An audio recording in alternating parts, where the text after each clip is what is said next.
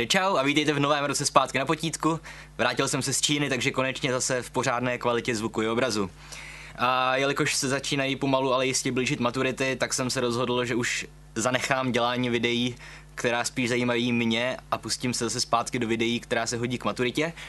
Takže dneska se vrátíme opět do Ameriky druhé poloviny 20. století.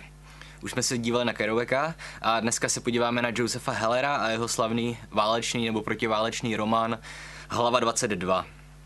Takže zase jenom takové ty klasické informace o máčka. Heller se narodil, myslím, v roce 1923, umřel nedávno, v roce 1999 a jeho zdaleka nejznámější dílo, román Hlava 22, eh, vyšel v roce 1961 tady je zajímavé, jak v hudbě občas máme takovou tu kapelu, říká se One Song Band, že, která nahrála jedinou písničku, kvůli které se proslavila. Eh, Joseph Heller je podobný případ, on napsal docela hodně knížek, ale žádná se ani zdaleka kvalitou ani slávou neblíží hlavě 22. Na tohle na druhou stranu on měl vtipnou odpověď, protože ho jednou konfrontoval nějaký novinář v rozhovoru a řekl mu, jak to, že už nikdy nenapsal ani zdaleka tak dobré dílo, jako je hlava 22. A on odpověděl, no, v češtině to nevyzní, jako who has. Takže kdo vlastně napsal nějaké dílo aspoň zdaleka tak dobré jako hlava 22. Že? Takže stručně jenom k ději a opět jako vždycky nemá smysl říkat děj, protože děj je extrémně komplikovaný, komplexní a tady platí víc než u jiných knížek, že pokud jste tu knihu nečetli, tak si rozhodně neberte k maturitě. Protože učitelé tam budou mít stovky způsobů, jak vás nachytat na tom, že jste to nečetli. Protože je tam spousta situací, které prostě nejde zapomenout, pokud jste tu knihu četli a je jich tam hodně moc, takže přečíst. Takže o co tam jde? Odehrává se to za druhé světové války, někdy v letech 42 až 44, eh, na italském ostrově Pianosa. Mimochodem na Wikipedii z nějakého důvodu stojí, že to je fiktivní ostrov, není to pravda, ostrov Pianosa skutečně existuje u břehu Itálie, takže pokud víte, jak na to můžete opravit Wikipedii. A eh, vlastně hlavními postavami jsou vojáci, odehrává se to na americké letecké základně a oni, většina těch postav jsou letci Jo, nejsou to stíhači, jsou to vlastně letci uh, bombardérů. A tahle kniha je v mnoha ohledech přelomová, jednak tím, že samotné to označení hlava 22 to z toho se stal vlastně fenomén nebo koncept, který používáme i v běžné řeči, že řekneme o nějaké problematice, že to je prostě hlava 22. Později vysvětlím proč. A také proto, že to je jedna z prvních děl, ve kterých se celkem výrazně právě uplatňuje vliv postmoderny, o čemž jsme mluvili nedávno proč mluvím o postmoderně a o tom, že nemá smysl říkat děj. E, ta kniha je strašně rafinovaně psaná. Puste si možná ještě taky díl o narratologii, který jsme publikovali asi před půl rokem. A tam zjistíte, jo, narratologie je teorie vyprávění nebo teorie výstavby prózy.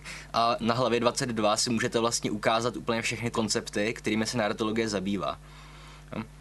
Takže v hlavě 22 se neustále skáče v čase, e, dopředu, dozadu, no, takže analepse, prolepse, jak vidí narratologové.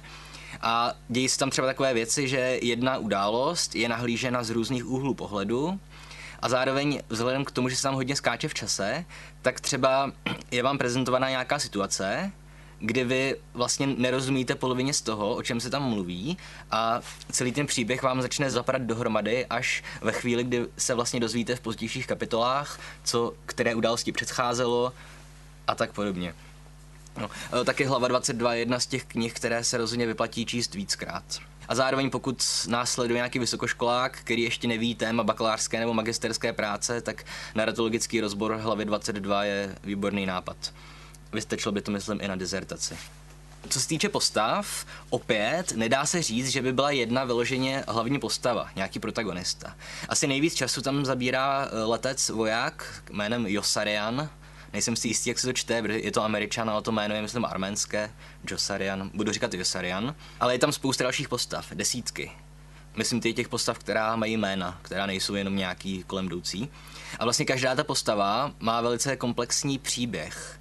Takže nedá se říct, že by tam byl jako jeden nějaký ten protagonista, nějaká ta hlavní postava, ale jsou tam fakt desítky postav a všechny mají svůj zajímavý vlastní příběh, navíc uzavřený většinou eh, v rámci té knihy asi víte, pokud mě sledujete častěji, že já nemám rád usoustavňování autorova života a jeho díla, ale třeba to budou chtít vidět někteří učitelé, takže to řeknu. Uh, opět někdo by mohl tvrdit, že to je autobiografické dílo, protože sám Joseph Heller sloužil jako letec uh, bombardéru. Ale Tady je taky dobré vědět, že Heller vlastně nikdy nekritizoval svoje zkušenosti z armády a že hlava 22 je sice očividně román anti-válečný, pacifistický, ale on není namířený proti druhé světové válce, ale proti válce v Koreji. Jo? A tohle tam zjistíte třeba i z takových malých narážek, protože si to sice odehrává za druhé světové války, ale je tam několik anachronismů. Je tam spousta věcí, které časově nezapadají. Že třeba oni používají už počítače, které za druhé světové války neměli, ale při válce v Koreji už měli. A s tím taky souvisí mimochodem, že samozřejmě ta novela nebo ten román vyšel 1961, takže byl ohromně populární v 60. letech, samozřejmě kvůli tomu, že byly velké protesty Američanů proti válce ve Větnamu. Pro nás je také hlava 22 zajímavá tím, že na ní je celkem výrazná česká stopa. Jednak opět, pokud jste četli a vyznáte se trochu v literatuře, tak vás očividně muselo trknout, že tam je velká, velká inspirace Kavkou. Jo, hrdinové hlavy 22 se potýkají se úplně stejnými problémy jako Kavkovi hrdinové. Jo, boj proti nějaké byrokracii, proti nějakému neviditelnému zlu a takový ten pocit života v noční můře a bezvýchodných situací a tak podobně. Takže Kavkův vliv je naprosto očividný. A zároveň taky přímo Heller řekl Arnoštu Lustigovi, že českému spisovateli, že by nikdy nenapsal hlavu 22, nebýt to, že četl eh, Haškova Švejka. Takže čeho si také ještě všímat v té knižce? Za prvé, co je na tom asi nejpozoruhodnější je, už jsem zmínil ten problém s byrokracií, eh, ta kniha je válečná, odehrává se za války a hrdinové jsou američani, američtí vojáci, ale nepřátelé v téhle knize nejsou Němci. Jo? Jako Němci tam jsou symbolizovaný tím pověstným štěkotem flagů, že flagy byly ty uh, vlastně kanóny protiletecké, takže ano, ale jinak uh, vlastně tam nepotkáte Němce v té knize, nebo jako nepřítele německého v jedné scéně, jak víte, tak se s Němci potkají, ale nebudu prozrazovat. Takže skutečným nepřítelem těch hrdinů nejsou Němci, nejsou nacisti a fašisti teda v Itálii, ale vlastně jejich vlastní nadřízení. Armáda a ta byrokratická šílenost, která se tam děje. No a tím se dostáváme už teda k tomu, co především bych měl vysvětlit, co je vlastně hlava 22. Jo, protože, jak jsem říkal, tenhle koncept se používá i normálně, se o tom mluví v politice nebo v právu. A s tím také ještě souvisí jedna věc, že často slyším podle mě dost špatné přirovnání, že hlava 22 je něco jako meš. K tomuhle asi lidi došli na základě toho, že se odehrává za války a je to dost často sranda, ale taky na základě toho, že v Meši je ta jedna postava, už nevím, jak se jmenuje, ten voják, který se snaží předstírat šílenství, aby ho propustili z armády. A tenhle motiv se objevuje i v hlavě 22, ale tím ta podobnost končí. Opět dostaneme se k tomu později, proč. Takže co je hlava 22? Eh, jak víte, pokud jste četli knížku, tak eh, tam jde o to, že ti letci musí splnit nějaký limit letů, aby je pustili z armády. Nejdřív to je, myslím, 55, ale potom ten jejich nadřízený, ten plukovník Katkart se myslím jmenuje, tak ten vlastně, aby si sám zvýšil prestiž u svých nadřízených, tak neustále navyšuje ten počet letů, kteří oni musí splnit, odletět. Tady opět se úplně očividně ukazuje podobnost mezi Kavkou, především mezi Kavkovým procesem a mezi hlavou 22, protože vlastně kdykoliv ti vojáci se snaží na základě nějakého hm, pravidla dostat z té armády, například na základě toho, že už splnili ten počet letů, které musí odletět, tak ty, jejich nadřízení, ta armádní byrokracie, vždycky řekne, že něco se děje podle hlavy 22 což je nějaký prostě příkaz, nějaké pravidlo, nějaký zákon. A e, tady často se setkávám, když někdo vykládá tuhle knížku, já jsem si samozřejmě našel nějaké přednášky na YouTube jako anglicky a často oni to zužují chybně, protože používají jenom jeden příklad hlavy 22. A já se to pokusím vysvětlit, protože to je ten asi nejznámější. E, hlava 22 je ve své podstatě to je situace, kdy hledáte brýle. Ale vy ty brýle nemůžete najít, protože nemáte brýle a bez brýlí se těžko hledají brýle. Tohle známe už Maxi Psafíka, myslím. Hlava 22 spočívá v tom, že uh, můžete se z armády dostat domů, pokud jste šílení. Ale aby vás pustili, protože jste šílení, tak vy musíte podat žádost o propuštění z armády s tím, že jste šílení. Ale tím, že podáte žádost, tak tím dokazujete, že šílení nejste, protože máte dost sebezáchovy na to, abyste podali žádost o propuštění z armády. Pro ty vojáky neexistuje žádná šance, jak se z té armády dostat, přestože už splnili všechny ty požadavky, které na ně byly kladené. Jo, ale tohle není jediný význam hlavy 22, protože jak my postupně zjišťujeme společně s Josarianem, s tím hrdinou, tak hlava 22 pravděpodobně vůbec neexistuje a je to jenom způsob, kterým ti důstojníci vlastně manipulují a ovládají ty normální vojáky. tohle je asi nejvíc očividné ve chvíli, kdy jeden z těch důstojníků řekne, že podle hlavy 22 vojáci nemají právo vidět znění hlavy 22. Jo? Takže tím oni vlastně můžou dělat úplně cokoliv chtějí. Takže tohle stručně k tomu, co je vlastně ten koncept hlava 22. A pokud někde uvidíte někoho, že o něčem říká, že to je hlava 22, catch 22, mimochodem tohle je taky problém s překladem, protože že to catch může buď znamenat jako zákon, paragraf, ale zároveň taky víte, jako catch je háček, že jo. A v tom originálním znění oni vždycky řeknou, yeah, but there is a catch, catch 22. Takže to je jazyková hříčka, která se nedá přeložit, no. Takže i tady asi platí, že pokud umíte anglicky, tak rozhodně si to přečtěte v originálu. A ještě poslední věc, kterou chci zmínit o hlavě 22.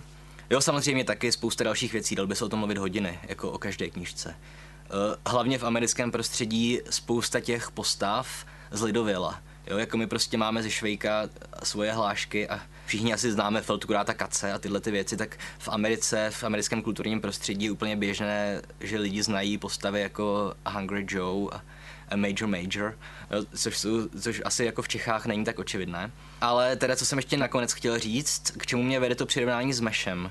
Eh, hlava 22 je strašně zajímavá kniha v tom ohledu, že je to strašně zábavné, ale zároveň je to dost deprimující. Ale tohle jsem říkal i o jiných knížkách, třeba jsem to říkal o mistrově a Markétce, tuším. Totiž, že mistra Markétka je kniha eh, velice vysoké literatury, která je zároveň hrozně zábavná. Když použiju tu nejstupidnější frázi, dobře se to čte. Ale tohle je ještě jiný případ. A to je taky důvod, proč nemám rád, když se přirovnává hlava 22 k Meši.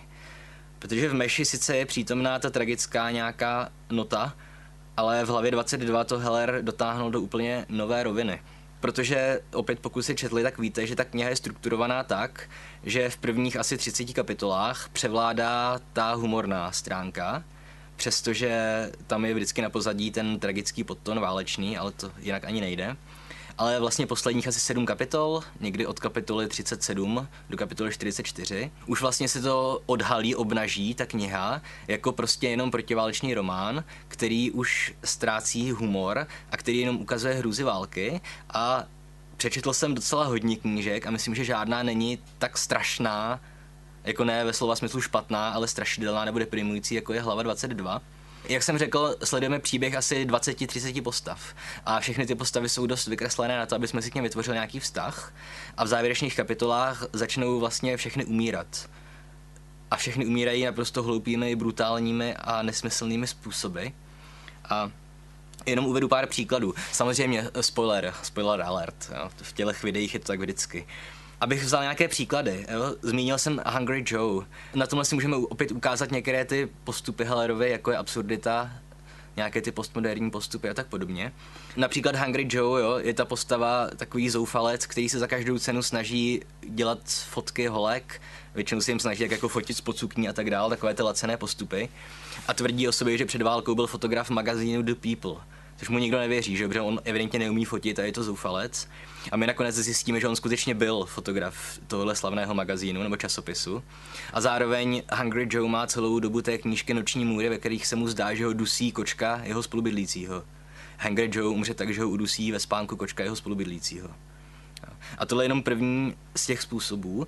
A nám vlastně ty postavy, no nám, ty postavy začínají umírat, to je vlastně kolekce hloupých a strašných způsobů, jak někdo může umřít. Ať už je to to, že vás udusí kočka, nebo ať je to asi nejvíc zdrcující kapitola vlastně je ta, ve které znásilní a zavraždí tu prostitutku Michelle, což je vlastně v té knižce asi jediná postava, která je, řekněme, nějak dobrosrdečná, nebo má skutečně dobrý charakter. Jednoho toho kamaráda omylem rozsekne vrtule letadla, že jo, které přelétá těsně nad zemí, nebo by se ukázalo. Další slavný moment je, opět těžko se to překládá, ale Josarian je v nemocnici a nějaký ty členové tajné služby se domlouvají, že zmizí jeho spolubydlícího nebo spolupacienta. A taky Joseren přimítá, jak by mohli někoho zmizet, když to ani není gramaticky správně. No a když se pak vrátí na pokoj, tak jeho spolupacient už tam není. Že? A v tuhle chvíli už se to nám tu pomalu překlápí spíš do roviny vlastně orvelovské. Mhm. Takže hlava 22 je knížka, která rozhodně stojí za přečtení, stojí za několikanásobné přečtení, stojí za analýzu, ale rozhodně si ji nečtěte, pokud nemáte dobrou náladu, anebo pokud se chcete jenom pobavit. Jo, to už je lepší asi ten dobrý voják Švejk. Tak, Takže tolik tedy k hlavě 22, aspoň stručně. A je nový rok, blíží se maturity, takže jak jsem říkal na začátku videa, budeme teďka dělat hodně videa na přání, takže pište do komentářů. A příště se teda podíváme na jedno z těch nejvíce užitkových videí, protože to je krátká kniha a je v každém seznamu četby k maturitě na Hemingwayova Starce a moře. A moji PR poradci a marketingoví agenti mi poradili, že prý mám na konci každého videa říct, že pokud se vám video líbilo, tak máte dát like a pokud ještě nemáte odběr, tak dejte odběr.